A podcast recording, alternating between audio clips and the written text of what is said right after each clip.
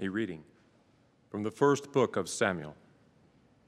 Hannah rose after a meal at Shiloh and presented herself before the Lord. At the time, Eli the priest was sitting on a chair near the doorpost of the Lord's temple. In her bitterness, she prayed to the Lord, weeping copiously. And she made a vow, promising, O Lord of hosts, if you look with pity on the misery of your handmaid, if you remember me and do not forget me, if you give your handmaid a male child, I will give him to the Lord for as long as he lives. Neither wine nor liquor shall he drink, and no razor shall ever touch his head. As she remained long at prayer before the Lord, Eli watched her mouth, for Hannah was praying silently. Though her lips were moving, her voice could not be heard. Eli, thinking her drunk, said to her, How long will you make a drunken show of yourself? Sober up from your wine. It isn't that, my lord, Hannah answered. I am an unhappy woman. I have had neither wine nor liquor. I was only pouring out my troubles to the Lord. Do not think your handmaid a ne'er do well. My prayer has been prompted by my deep sorrow and misery. Eli said, Go in peace, and may the God of Israel grant you what you have asked of him. She replied, Think kindly of your maidservant, and left. She went to her quarters, ate and drank with her husband, and no longer appeared downcast. Early the next morning, they worshiped before the Lord, and then returned to their home in Ramah. Well, when Elkanah had relations with his wife Hannah, the Lord remembered her. She conceived, and at the end of her term bore a son, whom she called Samuel, since she had asked the Lord for him. The word of the Lord. My heart exalts in the Lord, my Savior. My heart exalts in the Lord. My horn is exalted by my God. I have swallowed up my enemies. I rejoice in my victory.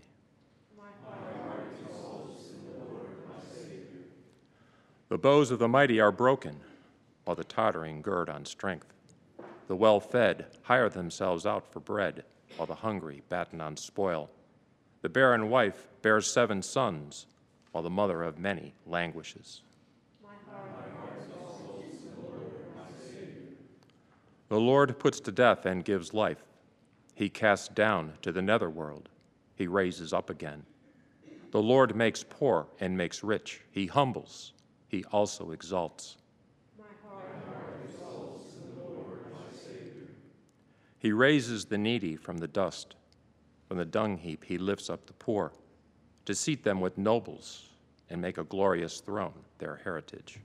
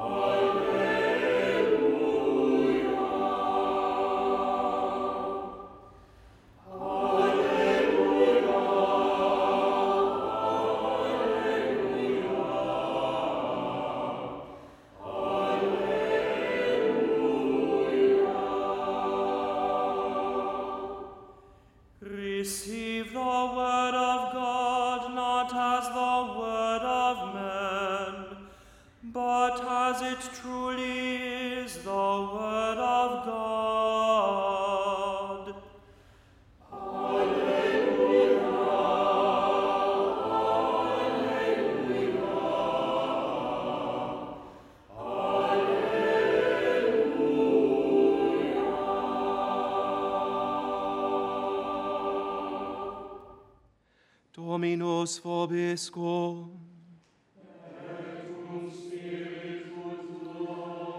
Lectio Sancti Evangelii secundum Marcum.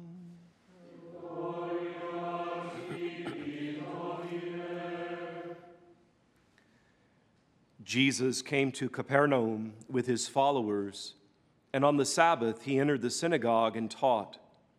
The people were astonished at his teaching, for he taught them as one having authority and not as the scribes. In their synagogue was a man with an unclean spirit. He cried out, What have you to do with us, Jesus of Nazareth? Have you come to destroy us? I know who you are, the Holy One of God. Jesus rebuked him and said, Quiet, come out of him. The unclean spirit convulsed him, and with a loud cry came out of him. All were amazed and asked one another, What is this? A new teaching with authority. He commands even the unclean spirits, and they obey him.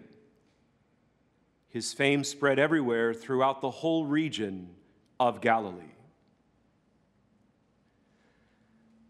Verbum Domini.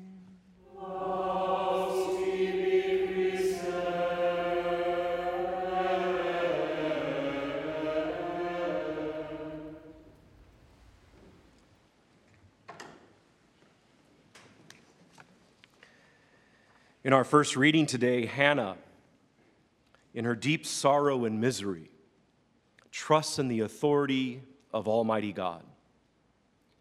He trusts, she trusts God to intervene in her life. Hannah needs healing, we could say, huh?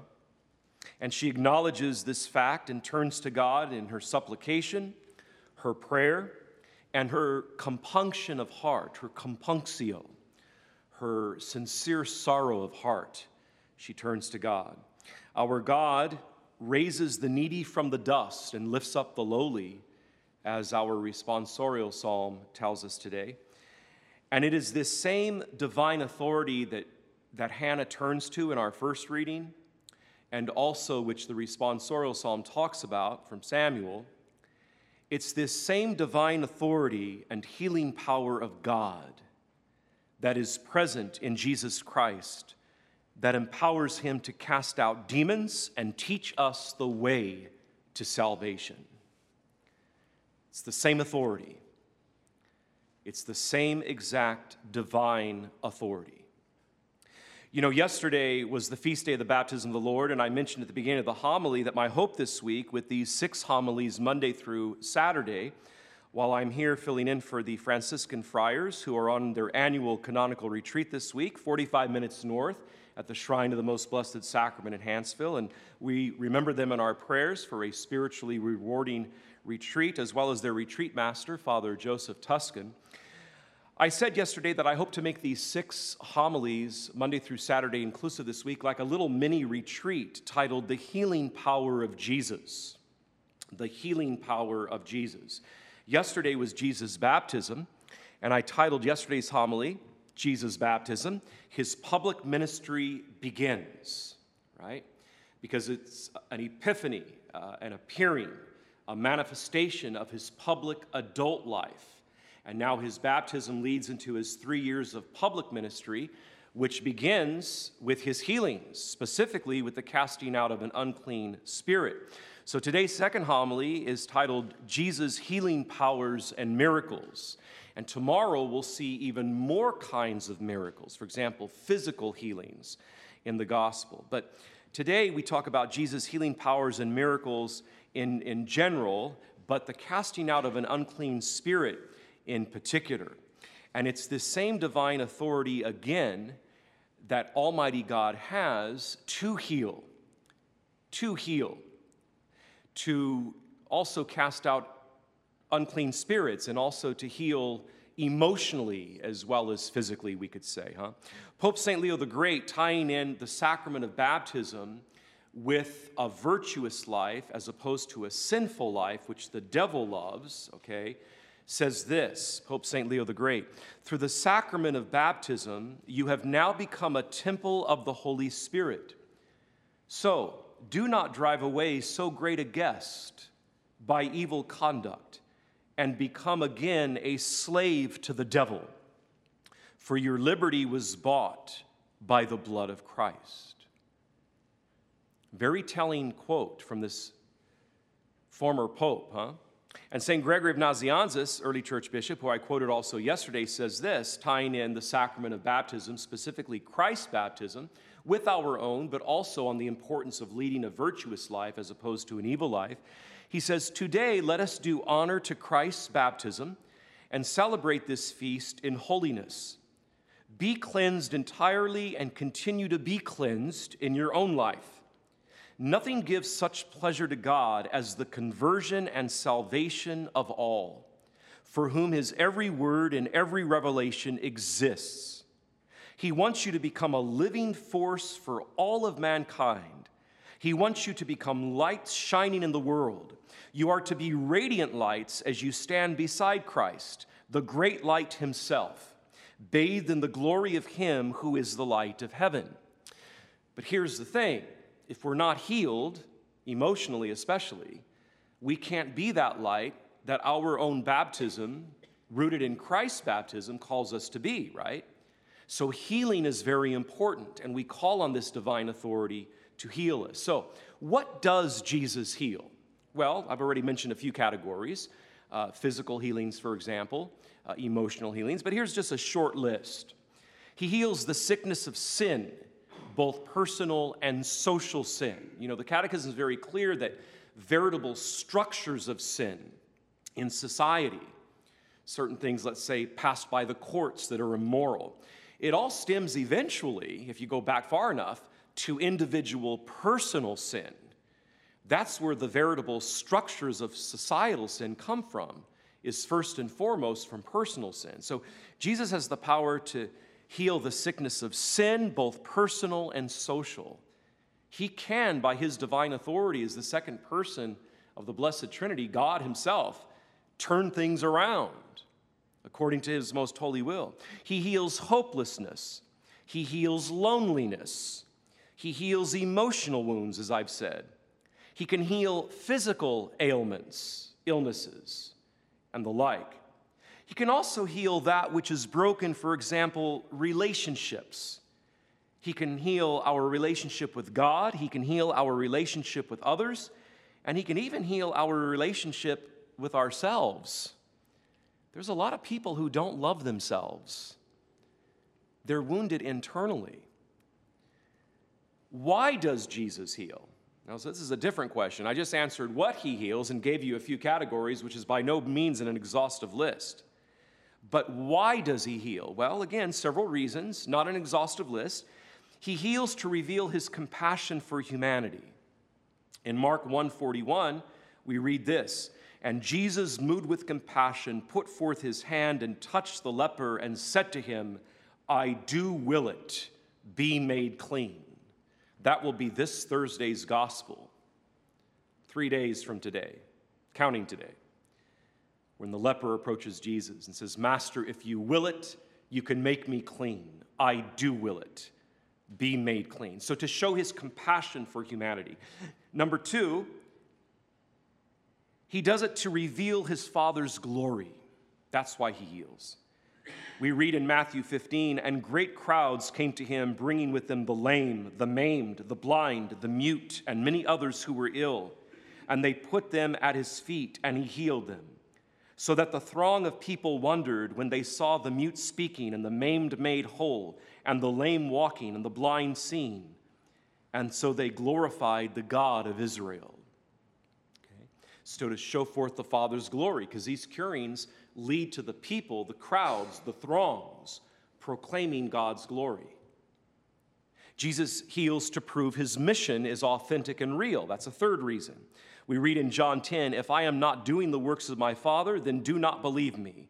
But if I do them, even though you do not believe me, at least believe in the works, that you may know and understand that the Father is in me and I am in the Father. So he heals to prove his mission, and that his mission is tied to the Father. Number four, Jesus heals to destroy the works of the devil, something we see specifically in today's gospel, right after his baptism. It's the first miracle he performs right after his epiphany, his manifestation, his appearing as an adult at his baptism with John the Baptist at the Jordan River, amongst others. Remember, I said yesterday he, he wanted to be baptized amongst others. He wanted others to witness this so that he could set the example for all of us. He heals to destroy the works of the devil. In Acts 10 38, we read this God anointed Jesus of Nazareth with the Holy Spirit and power, and he went about doing good and healing all who were oppressed by the devil. St. Gregory of Nyssa, another early church bishop, he says this from his book on Christian formation, the formation of the Christian. He says, Whoever is in Christ is now a new creation. The old has passed away. Now, by the new creation, St. Paul means the indwelling of the Holy Spirit in a heart that is pure and blameless, free of all malice, wickedness, and shamefulness.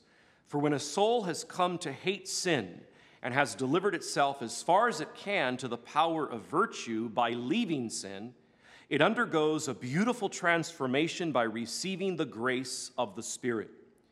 Then it is healed, restored, and made wholly new. Indeed, the two texts purge out the old leaven that you may now be a new one, and let us celebrate the festival not with the old leaven, but with the unleavened bread of sincerity and truth. 1 Corinthians 5 7 through 8. Support these passages which speak about the new creation, St. Gregory of Nyssa says. You know, there's a beautiful uh, quote in the Universal Catechism, it's number 1803 It gives us the definition of virtue. I've said this here before during a televised homily. It's one of my favorite, favorite paragraphs in the Catechism. Look it up. That's your homework assignment. Number 1803 it gives us the, the definition of virtue and virtuous living. It says that virtue and virtuous living is pursuit of the good, the true, and the beautiful in concrete daily actions with all five of the bodily senses sight, smell, taste, touch, and hearing, and the four primary faculties of the soul intellect, will, memory, and imagination. Giving the triune Godhead, the Blessed Trinity, all nine of these beautiful gifts of the body soul composite, right? And striving to pursue the good, the true, and the beautiful in concrete daily actions. You know, should I buy this? Should I not buy this? Should I go see this movie? Should I not go see this movie? And then this is how virtue develops habitually. Well, at the end of 1803, St. Gregory of Nyssa gives us this short quote. He says this The goal of a virtuous life is to become like God.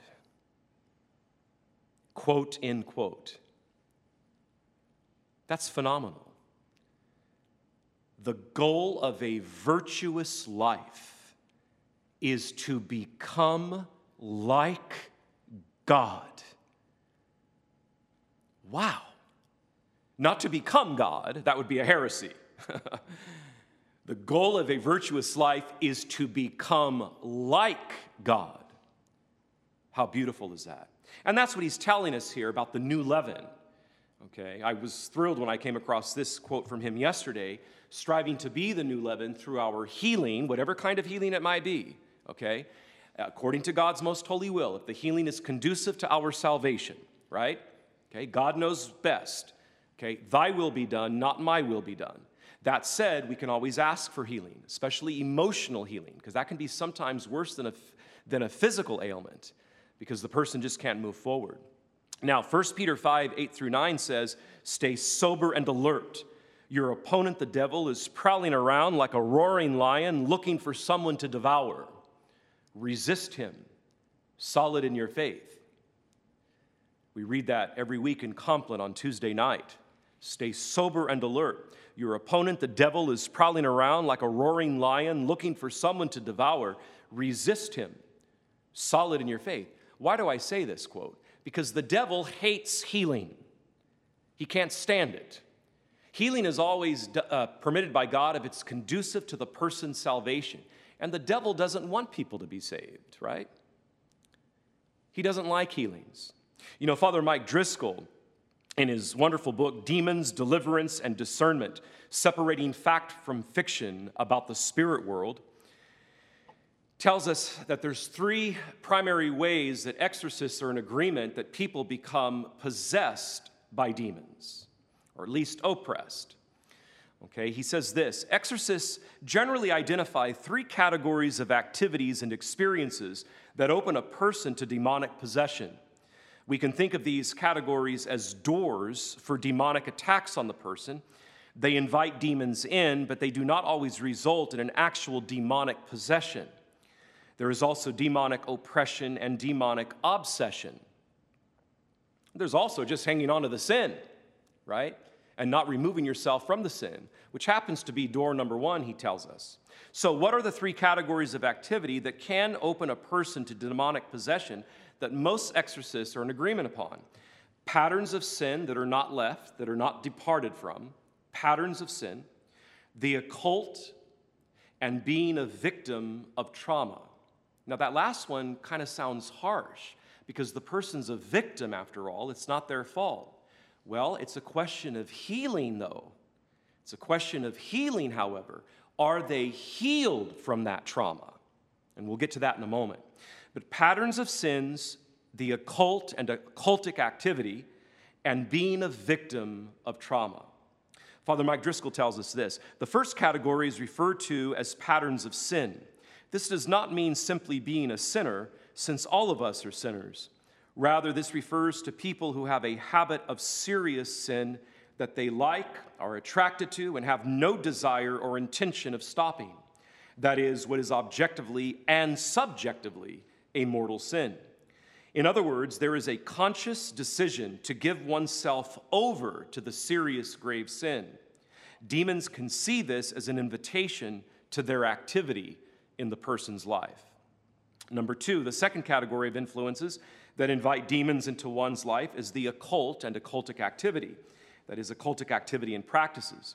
Father Driscoll says occult practices include such things as Satanism, the use of tarot cards and the Ouija board, and the consulting of psychics and mediums. This also includes necromancy, the attempt to consult with spirits of the dead for the sake of learning hidden knowledge or future events, and I might add, to try to control future events. The devil loves when a person seeks out those types of things, huh? And then, thirdly, being a victim of trauma or abuse is a third category of experience that can open the door to demonic possession. For example, the trauma may be witnessing a murder, a suicide, or a horrific accident. The abuse may be sexual, physical, or psychological. One exorcist explains that those who go through these experiences can end up living in the dark emotions of anger, rage, resentment, and revenge. He stressed the importance of such victims getting the psychological and spiritual help that they need in order to have some degree of healing. The healing needs to take place. If such people do not get the psychological and spiritual help and healing that they need, those emotions can weaken their relationship with God and simultaneously be an opening to a relationship with evil spirits, either through direct possession, oppression, obsession, or just bad influences in general. Okay? These doors are no guarantee at all to a direct possession, clearly, but the doors are there, and so we want to be watchful, especially because of our baptism.